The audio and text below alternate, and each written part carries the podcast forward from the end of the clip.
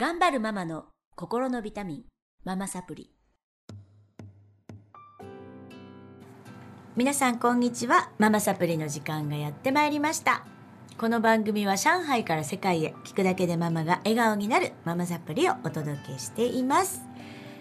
先週から引き続きましてスタジオの方に思春期ママって変だけどね思春期のママたちのちかこさん、よしこさん、思春期ママトリオみたいななおみさんにお越しいただきまして、講座帰りなんですけどね、ママサプリの、皆さんでちょっとワイワイね、思春期の子どもたちについて対談していきたいと思います。で、先週は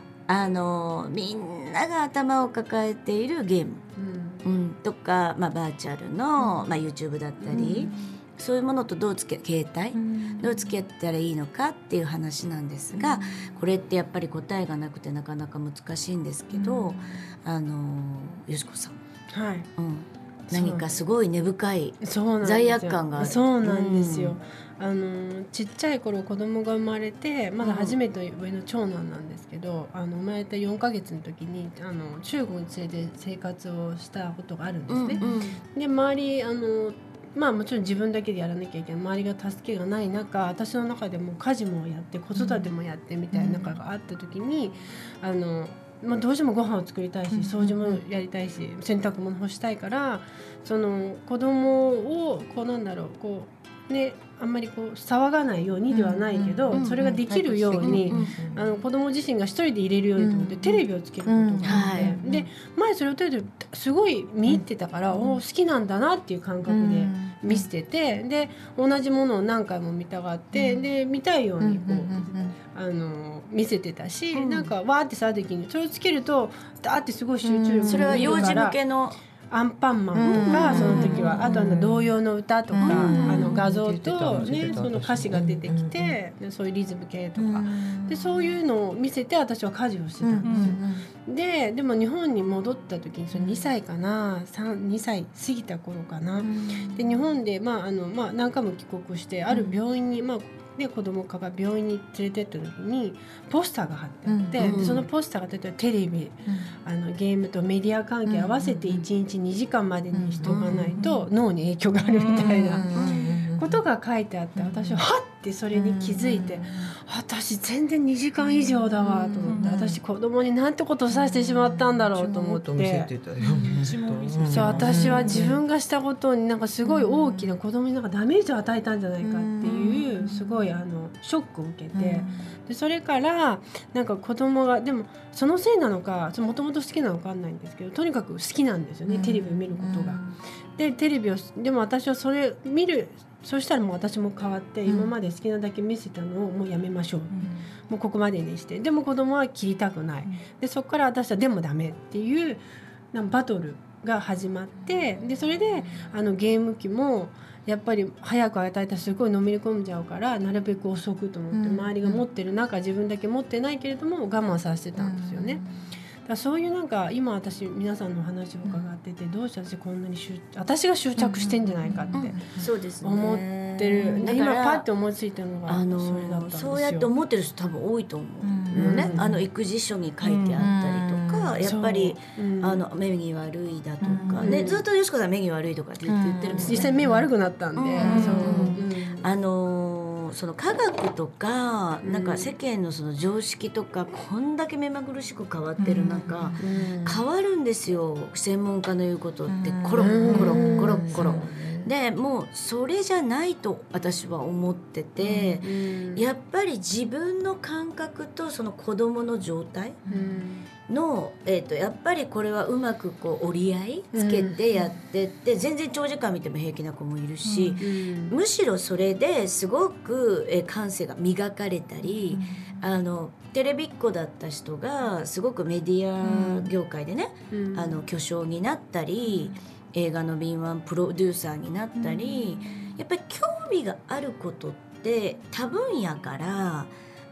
よくね、ママサプリでも興味があることを突き抜けさせて伸ばしましょう、興味がないことはほっといてって言ってますけども、それもメディアだったりする子もいるわけですよね。で、今メディア学科とか私たちの時はなかったよ、映像なんとかとか、映像学科とか、なんか私たちの時には聞いたこともないような学科がいっぱいできてるですね。で、私ライフイズテックっていう夏に行ったんですけども、そこにはむっちゃメディアオタクみたいな大学生たちが、運営している早稲田大学が主催をしていて、各、大学、全国の大学で春と夏に開催されるのライフイズテックっていうのは、まあこのソーシャルメディアだったり、いろいろアプリだったりを使って作品を完成させるっていうキャンプなんですよ。そんなキャンプ私たちの時なかったし、キャンプっていうのは自然の中で行われるもので、水産したりとかキャンプファイヤーしたり話し合ったりね、何がこれキャンプなのっていう感じなんですけど、今のこのキャンプってそういう風で、例えば、音楽だとこう、音楽をトータル的にプロデュースする、自分が音を作って、なんだっけな、いろいろあるんですよアプリが。忘れちゃったまた名前、そういうアプリを使って音から全部ミキシングしていって、全部最終的に音をつなげて素晴らしい音楽を作ってたのが、初めてやった子たちが、なんかそういうやっぱ今の子たちにはセンスがもう元々ちっちゃい時から接しててセンスがあって、でそういうことがなんかもう職業になっていく時代でしょ、だから私思うに、よしこさんが罪悪感を感じること全然なくて、小児科の先生でも言うことまちまちですよね。あ、そうですか。そうですそうです、そのゲームが幼児の脳にいいって言って、初めから、まあ、選びますよ、その見せる番組は、だからアインシュタインベイビーとかっていうさ、色とりどりの画面がバーって変わっていくやつは右脳にいいとかってされてるし、そういうのを上手に取り入れて見せてください、で進める幼児教育者もいるし、小児科医もいるし、もうねこれはね分からない、正解が。だってそうやって育った人の事例がまだすごい少ないし、分かんないので、やっぱりそれは私思うんですけど、コロコロ変わるその、科学だとか常識とかは新しい事象が出てきたら変わっちゃうんですよね。そういうことを信じるのではなく、その子の心の中にあるワクワクを信じた方がいいと思う。だから息子さんがものすごいメディアに興味がある、ワクワクしてるんだよね。それに対して映像とか、テレビとかゲームとかが一番好きなんだと思う。ワクワクして、それが一番好きなんだよ。そうなんだ、好きなんだよねきっとね。だから私好きなのは、私めっちゃさっきも言った先週も言ったそのルールがいっぱいあって、時間制限もいっぱいして、だから泣いちゃうぐらいじゃない、ね、前時間制限しててやらせてほしいっつって、あー泣いちゃうっていうか、バトルになって、私がガーって怒って向こうもすごい怒るっていう、例えばね、じゃあそれがみんながお母さんが推奨するようなことって何がある？これをやってくれた囲碁将棋とかね、習い事、とかだったら反対しないじゃない、そこにのめり込んでたら、ただ上海だからこそ悩んでると思う。そうそうそう、だから外、私は体を動かしてほしいんですよ。そうだね、だからね、それも好みの問題なんだよ。だけどその選択枠が多いから日本の方は。わかるわかる。それもできるしね。でここについてきてるからっていう罪悪感みたいなのありますよね。わかります。それは私もほぼ経験したよ。ね。もうやっぱり自分が連れてきちゃってこうなっちゃった。でもそうじゃない。そうじゃない。違います。だって明らかに好きだもん。と思う。暇つぶしにやってる感じではないよね。だからやっぱりその目が悪くなるとか、そう物理的な問題はあるけど、話し合いで、だって自分が好きなものを取り上げられたらどうですか？で嫌なことばっかりさせられたらどう？例えば私がお絵かきがすごい好きなのに、お絵かきなんかやめなさいって言われて、外で遊びなさい、スポーツばっかりしなさいって言われたら、私はすごくひねくれた、なんか自分ができないことばっかりやらされて、アウェーの世界ばっかり連れてかれて、そこでは全然才能が発揮できず、でお絵かきやらせてもらえないってなったら、全否定の学校になっちゃったと思うんですね、うん、それがたまたまメディアだったりゲームだったりしてるのですごい問題だと思ってるんだけど、うんうん、そうですね、うん、私うまく付き合っていく、うん、上の子は制限をさっきこの前言ったみたいに朝6時に起きたらゲームをしてもいいよっていう方法で行ったんですね、まあ、それは年がちょっとだいぶ上になってたんで、朝6時に起きて走ったら、ね、はい、うん、それいいよね。で今下の子は私ゲームを一緒にすることにしてるんです、うん、あ、すごい素晴らしい。当然私の方が下手なんですけど、うん、一緒にやってみて、うんうん、まず自分がどういうものか知らないのにちょっと全否定するのはまずいかなと思って、まあ、太鼓の達人から始めいろいろやってるんですけど、それでふって気づいたら結構時間経ってる、ね、やっぱ経ってるから絶対その30分って十分でしょって思ってるのは足りないんだっていう自分でその感覚を体感できます。30分は本当に短いと思う。なんか立ち上げてちょっとやったらもう終わりじゃこう逆にフラストレーションが溜まって次もっと倍やりたいってなるので、下の子がそうなってるんですよ。だからなるべくこう自分もやってみて知ってから条件をつけるようかなと、何でもそうなんですけれども、依存になるのってなんで依存になるかというと、心が満足してないから依存になるんですね。アルコール中毒もそうですね。心が寂しい、アルコール飲んじゃう、でも飲んでも飲んでも満たされないでしょ。でまた飲むとちょっとぼやんってしていい気分になる。あとタバコもそうですよね。全部心なんですね。あと過食症もそうですね。心が満たされないから食べる。でゲームとかもそうなんですよ。だから結局ゲームでお母さんがそうやって一緒にやってあげる、じゃあ多分早く終わります。時間が短くなります。満たされるので、あと、今の子たちってなんか通信して友達だと、だからよくお母さんたちの嘆きでね、外に行ってもゲームしてるっていうのをよく聞くんですけど、あれね結構子供たち心満たされてるんですよ。なんかみんなでやってる感で、お前どこまで進んだのとかってやってたら、普段家でただただやってると満たされなくて5時間ぐらいやっちゃうことが、外に出てやると1時間でもういいか遊ぼっかってなったりするので、やっぱりさっきちかこさんすごくいいヒントをいただいたけど、一緒にやる、あと一緒にやれないお母さんもいます。それはもう無理、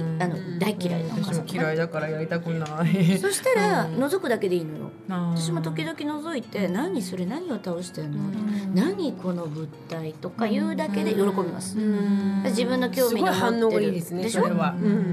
これをね、お母さんが分かってくれないってことにまた満たされないなさを感じるので、なんかもっともっとになるんだよ。でいいよ、もう全然やってもいいよ、心ゆくまでやんなさい、そういう専門家もいます、もう倒れるまでやんなさい、もうすごく1位になるまでやんなさい、ね、そのトップになるまでって言ったら意外にやめますよって、だから満たされないっていう状況を作らない。だから30分でやめるっていうのは常に満たされてないですよね。そう一日もうどっぷりやる日を作ったら、ね、ちょっと変わろうかもしれない。しかもスイッチってコントロールが可能なんですよ。時間になったら自動的に切れるんですよ。切れるんですよ、うち。それ切れるんですか？切れる。とりあえずアラームの何分前とか、カウントダウンがそこにあるんですね。でその表示されてて、で私はその時間無制限の日は時間制限してないけれども、普段30分って決めてる日はもう何曜日は30分ってもうなってるんですよ。でもすごい満たされないのがずっと続いて、そうだよね。例えば1週間に合計3時間30分やってよし、その配分はどうでもいいっていうのはないんですか？その条件として1日30分というと毎日30分でフラストレーションたまるけど、例えば今日2時間やって明日1時間半やって2日で満足しちゃって、あと我慢できるとかはないですかね。そうですね、そういう手もあるかもしれない、でそれを例えばでも言うんですよ。でその1時間しかないうちの15分だけやるって。でも15分で終わるはずがないんですね、うん、でそれが30分なり45分なり時間じゃないと思いますね、うん、工程みたいな、そうそうそう、なんか声をかけて、うん、そのバンって切れるっていうのは、うん、すごい自分が積み重ねてきたものが切れるって悲しいものがあるので、声をかけてちょうど切りのいいとこでやめてねでいいと思うんですよ、うん、そうですね、でそれができなくても初めは怒らない、うん、でお母さんは自分を信じて任せてくれて、うん、絶対に切らないっていうことが分かるとつな、うん、がりが絶対できますから、うん、それいいかもしれないですよ、心の方が大事、うんうん、そうですよね、ゲームをこう意味嫌うよりも、うん、心の交流、うん、大事かな、うん知りのいいところでやめてねっていう言葉がいいですね。できたらすごい褒めたら、ありがとうって、守ってくれてありがとうね、できたねって時間ではなくて、そしたらちょっと心が満たされるのと、そうだね、時間で満たすね、切られるよりも全然効果は違うと思う。切り替えもできるじゃない。次の時間をやめてちょっとやってみて、時間をやめて、そうそうそう、どのぐらいその1個の工程にどのぐらい時間かかるかっていうのをちょっと知ってる方がいいかもしれないよね。だから、でも1時間はかかってる気がしてする、うん、でもそれは1時間かかるっていうことをお母さんも認めてあげるっていうのは子供にとってはすごい喜びだよ、ありがとうお母さんだよ、その心と心、お母さんは分かってくれない人っていうよりも、お母さんは何でも僕たちのことを試してくれて、理解してくれて条件をつけてくれて育ててくれたの方がいいと思うんですよね。そうですね、まずちょっとやってみてください。そうですね、ゲームの話になるとちょっと長くなっちゃうんですけど、はい、まあゲームの話はちょっとこの辺で終わりにしたいと思います、はい、また次週も複雑なね、思春期のお悩みまだまだありますのでお届けさせていただきたいと思います。それでは今日はこの辺で終わりにしたいと思います。ありがとうございました。